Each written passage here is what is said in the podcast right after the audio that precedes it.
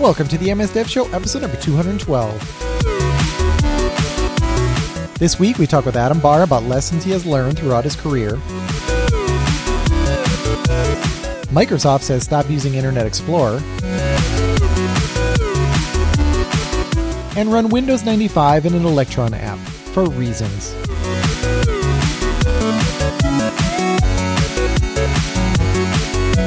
Raygun gives you complete visibility on errors, crashes, and performance problems affecting your end users. Replicate issues in seconds rather than digging through log files or having to rely on users to report errors or crashes. Raygun gives you a window into how users are really experiencing your software applications. Check it out today at raygun.com. This week we have Adam Barr. He worked at Microsoft for over 23 years, and now he's the author of The Problem with Software Why Smart Engineers Write Bad Code. How's it going, Adam? It's going great. Thank you for having me. Yeah. Carl, what do we have for the comment of the week? So I actually pulled two different comments. Uh, last week we had uh, Joe Zack uh, on to talk about the Jamstack. Yep. And uh, he was promoting that kind of everywhere. So uh, the first one is pulled from an unusual place, LinkedIn comment. Uh, it's from uh, Michael Zuhl. He said, uh, Jason and Carl are great guys on top of having a great show. So thank you very much uh, for that comment. And the other one was from Twitter responding to Joe's announcement that he was on the podcast. He said, uh, the InfraDev said, awesome. Congrats. I love their theme tune so much. Oh, and the show, of course. I look forward to listening to this one. And I, I think that one's a little bit timely because, uh, you know, one thing that, uh, uh, Jason and I do is we talk about our podcast a lot and what we want to do with it. And recently, uh, Jason was like, Hey, I want to really shorten up the intro. And, uh, I'm like, well, send me what you're thinking. And is like cutting half the theme song out. So, and I said, uh, no, I like that. So let's keep it. And apparently here's a little bit of data backing me up that at least somebody else likes the tune. Yep. So, so we are data driven. So if you have any comments for us, no matter if they're about the content, um, you know, the, the structure of how we have it, or even a, a theme tune or graphics, uh, reach out to us. You can get a hold of us at feedback at msdevshow.com and you can comment on our f- website or on Twitter. And we really like those five star iTunes reviews. Very good. Let's get into the news. Microsoft security chief, IE is not a browser. Wait, what? Is not a browser. So stop using it as your default. Yes, it's now a, a security vulnerability. it's been uh, reclassified. it- actually, I, I think what it was, uh, uh, I'd have to find it in the site. It's just like slipping my head, but it's uh, it's a legacy shim essentially. So if you absolutely need it, use it for those websites that haven't been tuned, that you know you haven't paid that technical debt down on. But for day to day browsing of the web, do not use Internet Explorer. Yeah, I think Microsoft is here admitting that in the past they made some decisions that were probably reasonable at the time to uh, for compatibility over uh, full standard support, and now they're essentially saying, well, we'll keep IE around for that old standards mode, but really it's not by default going to uh, be the full browser you want, which is, I guess, in a way, uh, nice of Microsoft to to fess up to that. Yeah, I mean, it's just not getting the same attention, right? I mean, it's not, it's it's just not getting the same you know security attention that that uh, more modern browser would get. So I just use it use it sparingly as needed, basically. Um, Yeah, I, think they're re- they're really sort of saying that the standards are not what you'd expect. We we we, Yeah. we made some intentional choices. Doesn't sound like so much known security exploits. Just it intentionally behaves in a certain way, which is probably not what you'll expect with if you write uh, uh, have a modern website uh, that expects certain standards from your browser by default. Yeah. So I, I did have, um, I had a neighbor, um, she texted me and I thought this was kind of interesting because she said that her, her father had heard that, um, that we were killing Edge, uh, and to stop using the Edge browser. And she's like, uh, you know, what is, what is the story there? And basically they were getting it confused with this story around swapping out the back end, um, rendering engine to use Chromium uh, um, versus the, the the engine that, that basically Microsoft had written, uh, which I think was Chakra, um, or is that the JavaScript? I can never remember. Uh, or Edge HTML, right, Carl? That was the the rendering engine. So um, I just thought it was kind of interesting that you know, like a normal, like non-technical person, they, you know, how, how they how the the story sort of gets uh, flipped around and then it it hurts, you know, something like Edge. But I said no, no, no, keep keep using Edge. It's a great browser and it's you're, you're really not going to notice a difference other than maybe some sites that that you know were really um, optimized for Chrome specifically will will work better in there. But for the most part, I don't think you'd notice a difference. And just keep using Edge if you're using it. I'm sure the language in this blog post that Chris Jackson wrote was gone over again and again to figure out how exactly it could be messaged without confusing people, but with the realization that inevitably you would confuse people and, and oh yeah, some, yeah. some very simplified message would leak out which was stop using the internet or something and, and you know, it, it's sort of hopeless. Uh, exactly exactly it's crazy how these stories are, are misinterpreted but i mean it is kind of weird that there are two browsers um, i mean it makes sense for us technical people but I, it is confusing i think for everybody else should we move on carl Yeah. uh, let's see here roadmap to becoming a web developer in 2019 Yeah, so this is a, a GitHub repo that kind of shows uh, what what somebody's recommended path is uh, for people who want to learn web development uh, with with the current state of technologies, and they they have it broken up into three images: front end, back end, and DevOps. And you know, I can say if I was looking at this uh, when I was choosing a major in college, I might not become a developer. yeah. This is insane. Yeah. this is kind of this is kind of scary the you know the state of modern web development. Uh you know luckily in schools they kind of like this is html and this is css and we're not even going to get into javascript for a while um to not even scare you but with you know the state of package managers and pre-processors and post-processors and, and frameworks and uh, all of that stuff, you know, and, and just the sheer options you have with many of them, uh, you know, it's, it's kind of scary the choices that we do have as developers nowadays. Yeah, I think this is more. I mean, I think this is almost more. I like. I think this is great. I think he. I did. He did some great work here. I like that he put this together. But I think that the um this would be almost is is better for somebody who's sort of past that beginner stage, where it's like, hey, what what what's you know what does this whole world look like? You know, if I'm if I'm in the DevOps world or I'm in the back end world or front end world, like what what do I need to sort of have a well-rounded understanding of everything that's available and that I should be, you know, at least have a a 200 level understanding of. So I think it's I think it's better from that perspective like you said I think if you come in knowing nothing you're like, "Hey, I think computers are cool. I want to learn how to write software." You know, like if I gave this to like one of my kids, I'm like, "Here you go. This is what it is." I, I think I do think I would scare them away from it.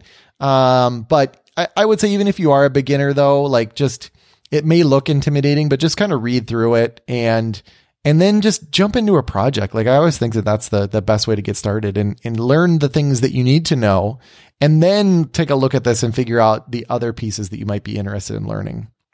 And, and I think the key there is, uh, well rounding. You know, this is definitely kind of shows the landscape of what's available. Uh, but if you kind of look at how things are organized too, I mean, there's a lot of different boxes uh, that have lines through them and then like more dotted lines away. If you just kind of concentrate on the center solid line that kind of connects the main ones, that's actually, you know, it, if you, it, it gives you enough of a guidance on like the things you need to be aware of without kind of hitting, you know, overwhelming you with all your options. It's once you kind of like spread off into those dotted lines, like that's really saying, Hey, here's all the options within this class of technologies. Mm-hmm. Right. I think if you look at on the sides too, you're starting to get into specific technologies which may well be replaced with something newer in a year or two. So you don't necessarily need to learn all of those right now if you're a student because you might wind up not using them. Uh, the next one here is really wacky. Run Windows 95 as an app. Um, and yes, it even runs Doom. What the heck is going on here, Carl? Because I know, I think we had where you could run nine, Windows 95 in a browser a while back, right? Yeah. So the, the crazy thing about this is not just that Windows 95 is an application that you can run, but it runs on Windows, Mac, or Linux as well. And as part of that, it kind of, it kind of runs in a virtual disk environment where you have an additional like 500 megs of free space, which remember Windows 95 days, that's like enormous. Um, where you can do all sorts of stuff and it even has like programs and games pre-installed. So you can even like check out Doom. Uh, I'm looking at a screenshot there and I say, see an AOL and internet free trial. Um, but this is using an existing emulator written in JavaScript, so that's how it can kind of run everywhere, and it's uh, running in a single window Chromium web browser. So, you know, bringing it back I- to what can yeah. Chromium power? I know. I, I just I, I can't wrap my head around how many layers there are in this thing because in it's it's an Electron app running on Chromium, so it's running like the Chrome. It's it's running JavaScript and then it's running the Chrome engine on top of whatever you're on. It's just so confusing, and I, I don't understand. Is this like an emulator? I don't I don't get how. I don't Yes, get what the it- first it's layer is. it, so it's running an emulator, and that emulator is Okay. written in JavaScript. a JavaScript emulator running an Electron app. Okay. Well, at least the performance is better than running it in a browser. it's re- weird running an operating system in a browser. Um, yeah, this is pretty wild, and I love this too because uh, you know stuff that I forgot. Like it says, uh, recommends that you switch to a resolution of 640 by 480 at 256 colors before starting DOS games, uh, just like the good old days. like I totally forgot about that, but you know, like preparing to like launch a game and getting it in the right state pretty wild. Uh, okay, U.S. iPhone users spent on average seventy nine dollars on apps last year, up thirty six percent from twenty seventeen.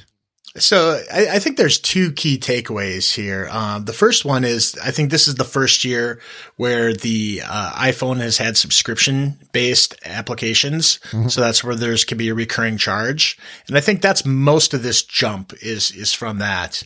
Um, so you know if you're an app developer looking to you know monetize it looks like subscription based ways are are definitely a, a way that people are actually spending money on applications uh, the other one is uh, I I almost have to curious about going back through my own personal app history of what I've paid for and what I haven't, uh, because I think it's amazing that, uh, in, granted these are U.S. numbers that uh, the average person is spending eighty dollars a year. So obviously, there's many people not spending anything, and many people spending way more than eighty. But that seems to be a, a pretty you know decent number.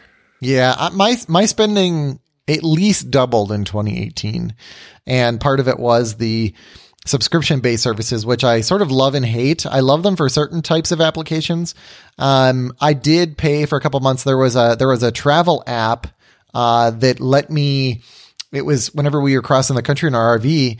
What it let us do is you could put in your where you st- were starting and ending, and it was like it was almost like a temporal based thing because it would tell you the weather along the way at the time that you were going to be there, which was incredibly smart. And then it also would tell you things like changes in elevation.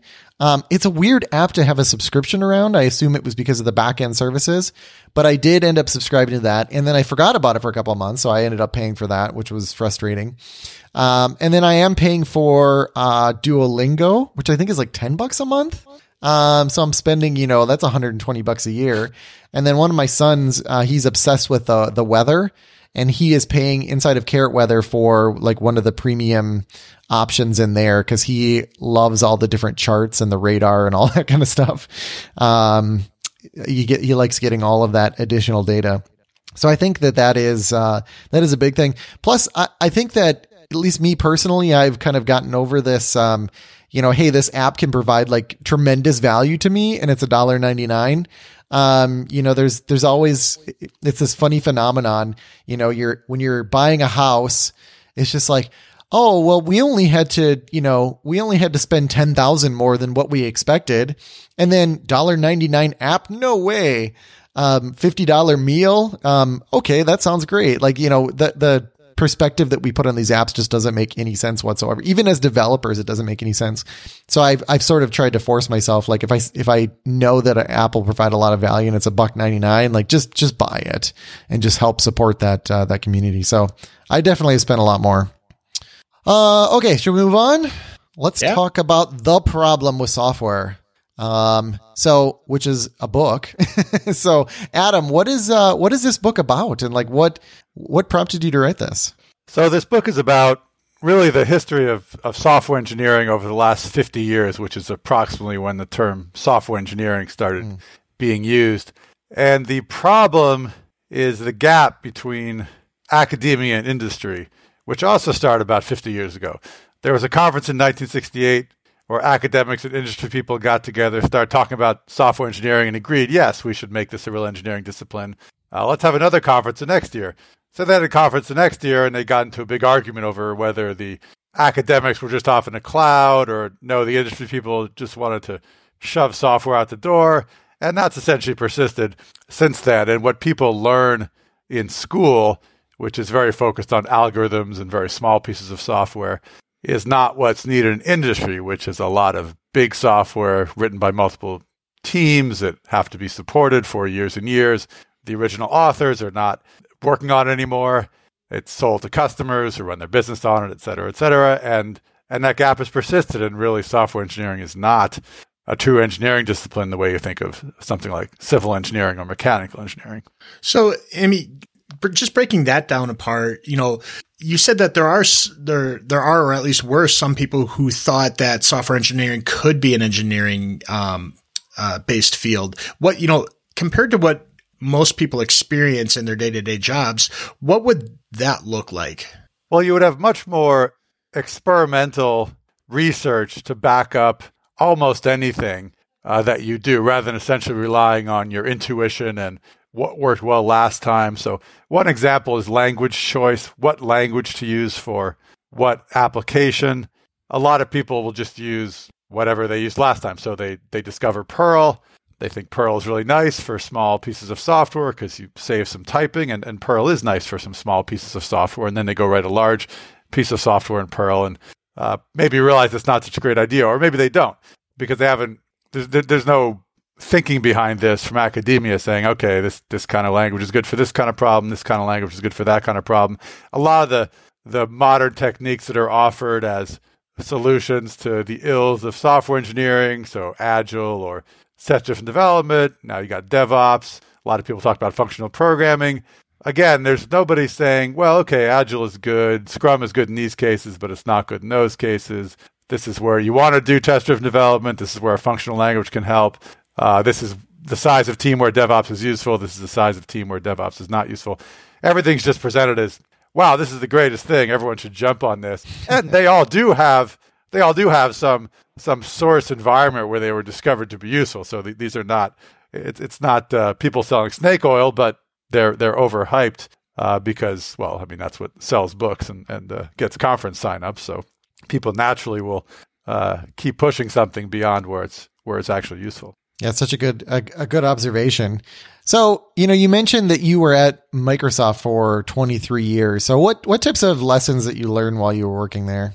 Well, what I learned, especially when I was there, I'd been there a little while. I I I, I was somebody who taught myself to program in high school, like a lot of Microsoft people of my era, and I graduated from college in 1988 I came to Microsoft in early 1990 and really thought, wow, I know how to program. I'm, I'm awesome. And what I learned really, I, I happened to start working on large projects. The one I worked on almost from the start was the first version of Windows NT uh, under Dave Cutler. And he had a lot of experience working on large software and he appreciated the value of doing engineering in a, in a structured, formal, slower way, uh, slower being good in this case, uh, taking your time to do it right. And so I really learned after a little bit of time that I didn't know everything about writing software, and there was a lot of benefits and things like code reviews and doing design documents and and discussing your work with other people and making sure you had a, a good plan to test it, all this stuff that when you're writing a college assignment with a couple other people that's going to disappear at the end of the semester,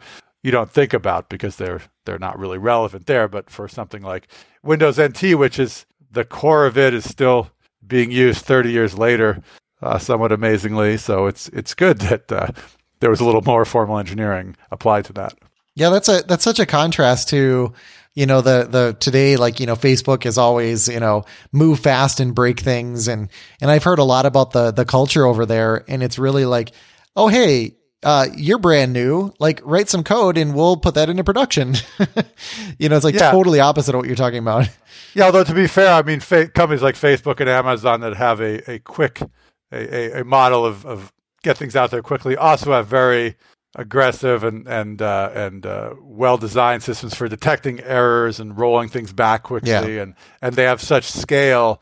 I heard that Amazon can detect any issue in their code just by looking in, in, in their main uh, e-commerce website just by noticing some ridiculously small drop. Like if they get a five percent drop in sales, uh, at a certain time period based on what they expect from mm-hmm. historical data. They know something is wrong with the site and they can roll it back automatically. They don't even have to have somebody call in and tell them something's broken. They just know.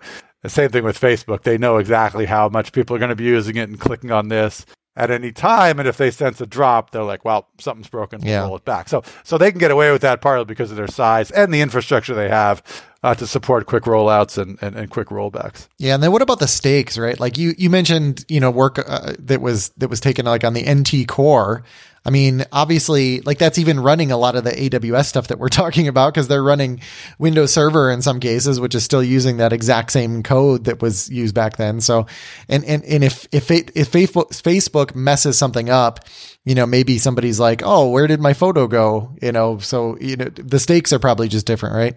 Yeah, it could be. I, I think that uh, Facebook cares a lot. I, I, think Facebook probably overplays this "oh, move fast and break things" mm-hmm. attitude because it maybe makes them seem a little edgy compared to small startups. But I was in Barbados last month and I was at the airport self check-in machine and it rebooted and started doing a PXE boot, that little network boot yep. where it and I actually worked on on the next bit of code, the the loader that uh, was going to be downloaded and, and then launch NT because I worked on remote boot in the late '90s, and I thought, huh, that that's probably going to be my code running there in about in about five seconds. I I hope it still works. So yeah, when you're working on low level stuff, there is the this issue if if, if NT can't boot, I mean somebody's just uh, or Windows, I guess it's called now. No more NT, um, but it's the same code yeah. under there. If it can't boot, I'm somebody's just dead in the water, their computer doesn't mm-hmm. work. And maybe, yeah, with a big website, some machine at Facebook's data center is down. You refresh your browser, you probably get another machine, maybe get another data center. It'll probably resolve itself. So, looking at like the software industry, kind of like from the point that you mentioned that it kind of diverged from some of the classical interests to today, there's been just a ton of money in the industry as a whole. Has the fi- financial incentives around software kind of changed and scoped how we develop? Well, I think Microsoft, Microsoft, excuse me, used to get criticized for shipping software with with bugs in it. There was some famous thing that Windows 2000 or something had 63,000 bugs, which just meant 63,000 open issues in the bug database, mm-hmm. which doesn't necessarily mean 63,000 bugs. Uh, far from it.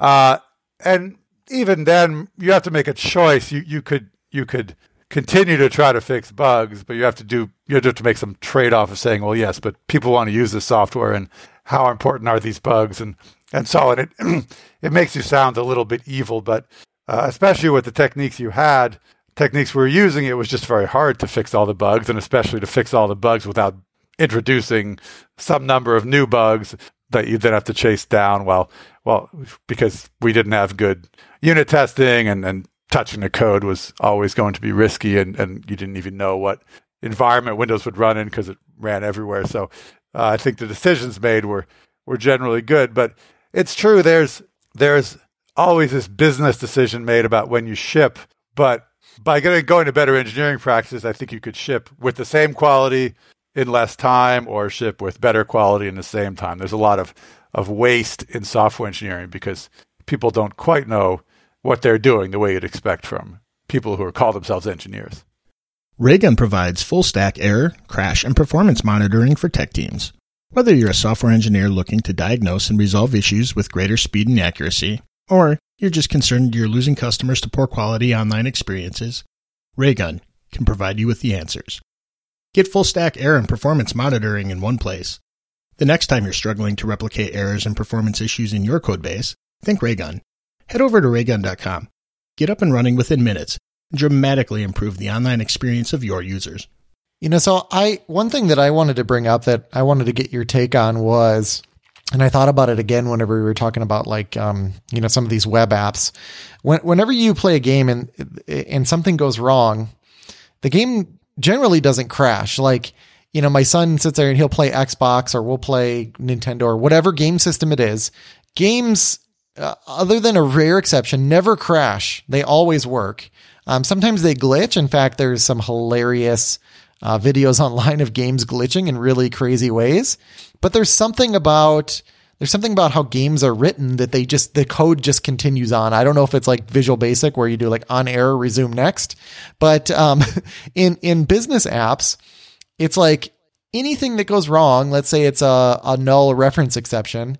Anytime anything goes wrong, it's just like oh, you know, an error has occurred. Like want want we, we we give up, and um, it seems like some of the bit larger, like modern websites like Facebook do, um, they do act a little bit more like that. Or uh, Netflix is actually a really good example of this too, because I know like they do a lot of chaos engineering.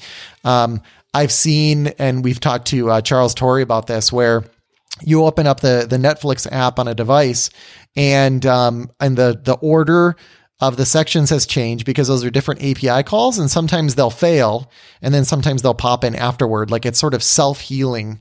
Um, but like, is there, is there something that we can learn from that? Like, should, should all apps be self healing? Should they just give up and say like a known error has occurred? Like, how do, is there, is there a lesson that we can sort of cross apply to those different types of software? Yes, I think that, that, that they're making a choice. So, so the games, I, suspect that some of it's probably just recovering quickly and, and catching that top level exception and doing something intelligent with it instead of letting it bubble out the top of the application. I think games tend to be more an engine and data, so you can get the engine working pretty solidly where at least it can recover again. Yeah. If, if the data is weird or something strange happens, it can sort of uh, I don't know, heal itself sounds a little too science fictiony, but it can it can handle that issue, and also just people understand that for a gaming audience, uh, it's sort of interesting. But somebody having their game crash just before they save might stress them out a lot more than having their Excel spreadsheet crash just before they save it. So, mm, so I don't know about that. Thinking, well, I don't know. I, I hear my kids yelling a lot louder about the game issue than the than the the word processor issue, but and yeah, I think that it, it you can you can engineer stuff uh, to behave a certain way in the face of errors. I think a lot of business applications, especially a lot of websites, maybe that aren't really critical. There's just not the economic imperative to say, "Wow, we have to recover from this," and and also maybe the the the, the coding techniques used aren't as mature and robust as what people use for games because games really are a, a big deal now. Uh, mm-hmm. Certainly, when I was a kid and I played old junky video games, they did crash, but they were also a bit more of a, a yeah. niche industry back then. So, um, yeah, I think you, you, you can you can do this. You can make things more uh, resistant. I think the modern style of architecture, which is probably more Netflix is doing, of having each your component being a container separated by API calls, is a more reliable design. One piece of your code crashes, you can have the rest of it react to that. It doesn't just crash everything. You're not all running in one process that just dies on a null pointer exception. So splitting up your design like that, it, it is more reliable and, and lets you get closer to the idea of something that's twice as strong, so an engineering concept that is mostly missing from software. I can make something twice as reliable, twice as strong, uh, twice as resistant to uh, certain kinds of problems. Uh, so I think, again, Netflix, companies like Netflix, Facebook, even Microsoft, those are big companies that over the years have actually learned something about engineering.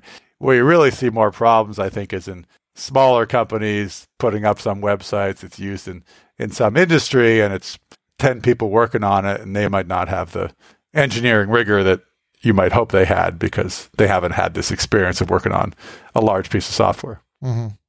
So, what are things that we as individual developers can do to kind of help uh, kind of change the state of you know what we're doing day to day and what we're doing, you know, corporately? Well, one thing I'd say, and I, I, in the book, I, I talk through some history of what Fred Brooks, who was an, uh, an uh, author who wrote about software engineering back in the 70s and 80s, uh, he talked about no silver bullet. He has a famous essay called "No No Silver Bullet" that there's no magic cure for the problems of software engineering. And I think a lot of things, as I talked about earlier, agile, test-driven development, even object-oriented programming, they're offered up as silver bullets. This one thing will cure all the problems of software engineering if you just do this thing. And uh, one thing I'd encourage people to do is to be a little more uh, suspicious, more, more informed consumers of of these silver bullets if someone comes to town saying DevOps will cure everything or Kanban will cure everything, just be a little more, uh, uh, I don't know what the word is, you know, like I said, suspicious or a more mm-hmm. informed consumer of that. Just to say, okay, well, maybe it worked for you in your situation, but maybe I'm in a different situation. There's probably something I can learn from this, but I don't have to completely shift over to to doing that. When I worked in office, one of the projects I worked on in office was the whole group was trying to ship every month. Office used to ship every two years, and now it ships every month. And initially, people said, "Well, Agile talks about shipping every month. Scrum talks about shipping every month. Maybe you should do Scrum." And had some Scrum people come in and realized that in a company or a group with thousands of engineers, Scrum really doesn't help you ship every month. It, it, it doesn't apply to a team that size. And really, what you needed was a whole lot of processes and tools and changing the way things are done and rings of validation and actually slowing down development a bit so you could be more careful with what went out. And that's how Office got to, to shipping every month. Uh, and it wasn't the, the, the current trendy thing in the industry. It was actually just a lot of hard work and, and, and doing all this engineering stuff. Uh, so just keep that in mind uh, when you're evaluating uh, somebody saying, here's the answer to your problems. Mm-hmm. Yeah, there was a there was a comment that I was gonna. Oh, I was gonna, so the uh, the shipping the office shipping every month. Um, it really is like it, it really is a monumental achievement. It, it really impresses me. I actually use the the web based version of um of Outlook. I don't, and I use the desktop versions of the other applications. And what what really amazes me is even with the desktop applications is that it, I'll see a bug or I'll see something that I think is should be improved and, uh, you know, I'll use the little smiley face. I'll do a little sad face and, and I'll put my message in there. And it just blows my mind. Like I've on multiple occasions, they've said, Oh yeah, that's a great idea. Or we'll fix that. And then a month later, all of a sudden it's there. And, uh, and that is really impressive. The fact that they've gotten that pipeline from like idea or, or bug report to actually getting that shipped into into production. And like you said, I mean, there's got to be a lot of gates and and process in between there. But man, the end the end result is pretty impressive, I have to say. Yeah, there was this this word that this phrase that was used I2D, which is idea to deployment. Essentially, how fast can you get from an idea, which is, for example, somebody clicking on the the frowny face in Office and, and sending feedback to actually deploying it. So it's actually mm-hmm. shipping out. And, and the goal is to shrink this from, well, it used to be multiple years down to uh, a month or two. Uh, Office still, the, the, the code is, is done from a developer perspective. There's still one more month of baking it in and testing it internally, but but essentially something get out can get out there within within two months, which is which is really an amazing, as you said, it's an amazing accomplishment mm-hmm. given where Office was uh, uh, five years ago or whatever it was. Uh, so yeah, I mean it's it's uh, it, it's uh, it's very impressive, and and and I think hopefully maybe you appreciate, hopefully people appreciate there there was a lot of work done. It wasn't just well, hey, let's just ship every month. yeah, what an idea! Great, great idea. So I, I kind of wanted to go back to some of your thoughts on education because you kind of started uh, talking about how you, how we're educated kind of differs on how uh, we actually perform um, the tasks out in the real world. But in the last couple of years, there's been uh, advents of like developer boot camps. Uh, Pluralsight and Udemy offers online training and a self-paced course. There's a lot more options for people to kind of self-train. Do those things kind of help overcome some of that uh, missing uh, training that uh, traditional colleges and universities aren't providing us, or are they just adding more uh, noise and kind of confusing uh, the signal of what we should be learning about? Well, they help with some of the things. So one one problem with academia is that they really don't focus very much on on current tools, uh, which I understand, of course, because the current tools may change uh, in a year, but just the, the generally, this is how web development is done. This is this is uh, what modern software developers do. So uh, a boot camp is actually nice because it will be focused on at least one one tech stack, and you'll get in depth experience there. And also, it's it's done almost entirely in front of a computer with somebody there to help you. Whereas almost all of my education in school was done in a classroom, and then we'd go to the lab and try to figure it out ourselves. So there's much more of a self-taught aspect to what I did uh, versus a boot camp where you do something, you can ask the instructor whether you're in the lab or later and, and get sort of this this real feedback on a on a real problem. You still boot camp still puts you in a small environment with just a few other people working on something short term. Uh, the the language choice is probably chosen for you. Uh, things like that. There's probably not as much guidance on things like API design as I'd like to see. It's still get it working, uh, essentially. So, so bootcamp has some benefits, but uh, but still, the it's it's not it's not that they have this engineering rigor that they're teaching, which is which is missing from academia. It's still uh, in in the same general uh, general uh, way that that academia. So you know, one of the thoughts that I've had, you know, that might be a, a crossbreed be, between the two is. I, even when I was going through school, I was wondering why don't we kind of teach this kind of how electricians and plumbers are done with like a journeyman thing where you're actually, uh, you know, you have you're following somebody who's employed a, who's a master in their trade. You're following them along. You're getting, you know, the, the theory, the knowledge, but you're also getting the day to day. This is how it works. These are the best practices and you're working on long term projects. You know, to me, that seems like it, you know, it's kind of hitting the best of both worlds, kind of talking to some of the points that you're saying that we're missing. Um, but you know, it's one of those, you know, you know, concepts that I don't see anybody offering an educational choice like that.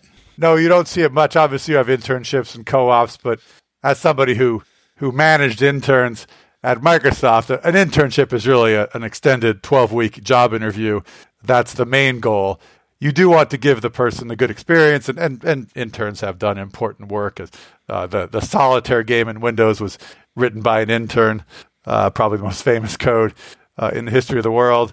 So interns do do real work, but it's it's really mostly about giving them a nice constrained problem, and you you sort of intentionally shield an intern from working on a huge piece of code because they can't learn it in 12 weeks and and and having to work with a bunch of different people and do something really complicated because again they, they don't have the time to really uh, get into it so so internships don't really give the, the engineering approach you know one thing i wish schools would do is just work more with open source because that's really what you mostly do as a programmer. You're not working on some small project from nothing. You're working on making small modifications to a very large existing code base. And now we have large existing code bases out there, all this, these big open source projects. So I think it would be great if schools said, okay, we're going to have a class which is Linux kernel modification or, or making changes to Apache or, or, or any, any. Yeah, there's lots of big projects. Project good where you you jump in, you have to learn something, and you could carve off a little piece of it, and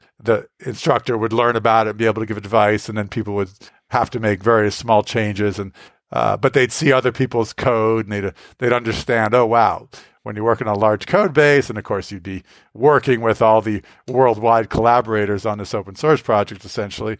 Oh, people have different styles and different approaches, and we should agree on some standards and and and now I see that when I make a small change here, I have, I have to worry about it possibly breaking something over there. So you start to appreciate the value of unit tests, and uh, you want to do code reviews because you're checking in something public. So you want to have people review it to make sure you're following the coding standards and so on. So I think there's a lot of opportunity now to get that experience. You don't even have to physically be following an actual program around in the real world. You can just be following the code of an experienced programmer around in this open source project, and you would get some of that that journeyman real world educational aspect you talked about. No, that's a great point for our listeners. So, um, you know, in terms of like way the way that we build software today, I mean, are there any other things that you think get in the way of delivering a quality pro- uh, product? Well, there's this interesting effect where software is the software industry as a whole has happened so fast. It's gone from almost nothing mm. hobbyists in their in their uh, basement to kind of running the world that it's all happened in one generation. So I make this analogy. It's like if if Orville Wright were in charge of building planes at Boeing, right? He'd, he'd probably have some old school ideas about materials. Good analogy, yeah, and, and, and whatnot. And and that's when I was your age, exactly.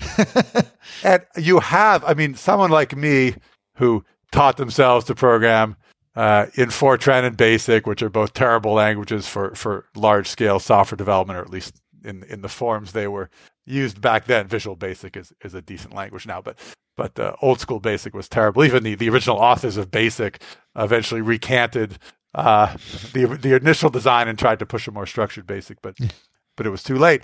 Uh, you know, people like that are running Microsoft. I mean, I'm not particularly calling out Satya Nadella, but people who learned that style and, and never knew about unit testing and, and all that mm. code review stuff. And I think it's a lot of people in the upper levels of a lot of software companies who still have this this old school instinct and they still haven't quite understood how long it takes when they're looking at a schedule, how long it really takes to engineer quality software.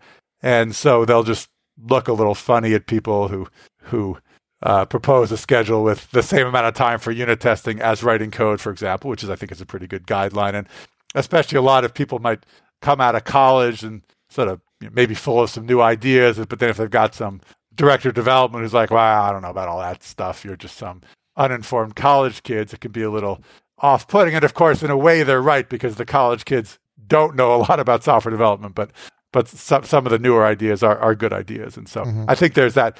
It's just the speed at which it happened um, has has sort of prevented old ideas from aging out the way they have in, in disciplines like you know civil engineering or uh, you know aerospace engineering, even medicine, things like that, where 200 years ago it was pretty pretty kind of not formalized, but but now over time things have gotten much more precise. So how do you not fall into that trap? I mean, do you do you try to stay grounded in I mean, do you do you try to keep your, you know, should should Satya be like, you know, writing code every once in a while to sort of understand what's going on there? Like how how you know, how does he stay up to date on that? Or or is he too high up to, to Well, he's he's probably too high yeah. up. I, I, I mean, yeah, obviously he, he, shouldn't be writing code. He has more important things to do. But um, and you know, I, you know, he was a you know he started as an engineer. I'm sure he could write code, but yeah, uh, th- that's not his job right now. Yeah, I think it's just people should should stay up to date. I think that uh, I, I Microsoft did not go to industry conferences nearly as much as I'd like to have done, and, and that also means higher up people uh, going to conferences, talking to Microsoft Research. So so Microsoft Research actually does a a pretty good job of doing empirical studies, trying to actually study programmers and and gain wisdom about what processes work and what processes don't. And and so there's a lot of wisdom there, just right inside the, the same company that could be that could be mined. And I, I know I know research is is pushed to to productize their ideas, but that's usually interpreted as well. Okay, we have this new search algorithm, let's put it in Bing, and we have this uh, you know machine learning algorithm, let's let's put it over in a product somewhere. But I think there's a lot of empirical software engineering knowledge that could be moved over uh, to the product groups at Microsoft or at any company. But Microsoft happens to have both a an active uh, research group with some focus on empirical studies of software engineering and also, of course, large scale software development. So it seems like it's the perfect environment to they they, they could learn internally.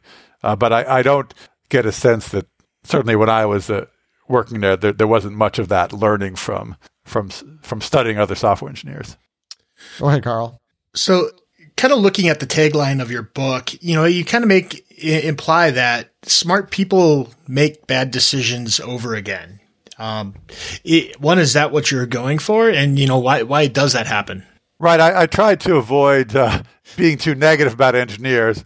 I didn't say why why dumb engineers write bad code because well I'm an engineer and, and, and I, I, think they, they are smart and, and, and, and they mean well they're, they're not malicious and so on. So uh, I tried to sort of put in that the they're good people but they're not quite doing things right.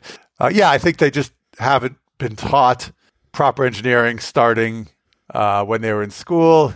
I think a lot of people have figured out, especially at a company like Microsoft. There are a lot of people who do understand now. Okay, there there are these things you have to do. I'm not trying to throw all of Microsoft under the bus here, but there's a lot of people who who don't, and and so I think that it's you have to try to get people to to read it. I, I don't want to turn people off, so I was trying to go for a subtitle that would draw people in. Um, but appreciate that. Yes, you're a smart person. You're a good person. All that you mean well, but still, there's a lot you could learn about about doing software engineering. And a lot of the knowledge is out there. You just have to be open to receiving it. What one aspect of succeeding, starting from being self-taught in high school to doing well in college with essentially the self-taught skills to getting a job at Microsoft and being successful initially at Microsoft again essentially with the skills you taught yourself is that you don't really have an appreciation of learning from others. You've you've made it this far on your own cleverness. And so I'm trying to explain that, yes, that's true, but you still have a lot to learn, uh, even though you're, as I said, very smart and, and, and mean well. Okay. Is there anything else you wanted to make sure that you uh, mentioned? I think we covered the, the key stuff. I guess you want to keep some mystery for the book. So yeah, and I think the, the, the book, I, I, I, think there's a, there's a lot of value in the book. One, one thing yeah. I point out in the book is that, is that a lot of this knowledge was around. It, it, was learned by IBM in the 60s and 70s, and there's a lot of good historical uh, reading about how to how to schedule software and how to how to test it and all these things that uh, was out there and, and, and was figured out in the 60s and 70s. And then essentially, once the PC revolution happened and everyone could teach themselves to program without having to go to college or work at a company, people forgot almost all of this. And, and they really Microsoft had to relearn stuff that IBM learned at great expense in the 60s and 70s. Microsoft had to relearn it in the 80s and 90s. And so most of my quotes are from books written in the 70s hmm. because it's completely true today.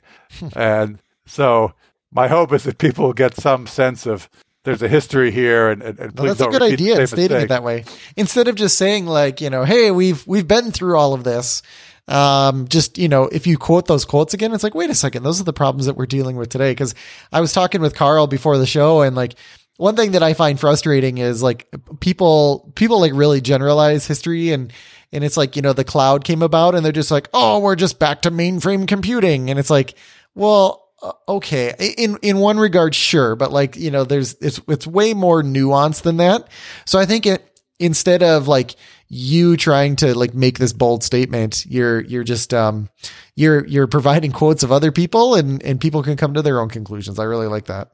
Yeah, I think if you read people like Harlan Mills or, or Fred Brooks, uh, Jerry Weinberg, the, the people who are writing back in the day, I mean, you could just you could paste that into a book today and it would still all be true. Yeah. Uh, and and uh, and I, that's another thing I'm sort of hoping is just to get a, people to pay attention to their history because this quote about people who ignore history are, are doomed to repeat it has mm. has hundred percent come true in the world of software. Yep. So where can people find the book? Well, it's on uh, it's on Amazon, okay. uh, you know, whatever BarnesandNoble.com. Uh, some I know in Seattle, some uh, some bookstores have it. Um, so the, the, the normal places uh, you you could get books. Okay, very cool. And then uh, where can people find you? Well, you can go to my uh, severely underfollowed uh, Twitter account uh, at Adam David Barr, just okay. my full name. I try to post on there. Uh, so uh, yeah, you can you can contact me there. Okay. Um, Very cool. And then Carl, where can people find you? You can find me on Twitter at Carl Schweitzer. And you can find me on Twitter at twitter.com slash ytechie. So Adam, thank you so much for coming on here and giving us a little bit of a history lesson and and uh, and showing us the the things that we should be looking out for and how to become better software engineers. Thank you. Well, thank you so much for having me on the show.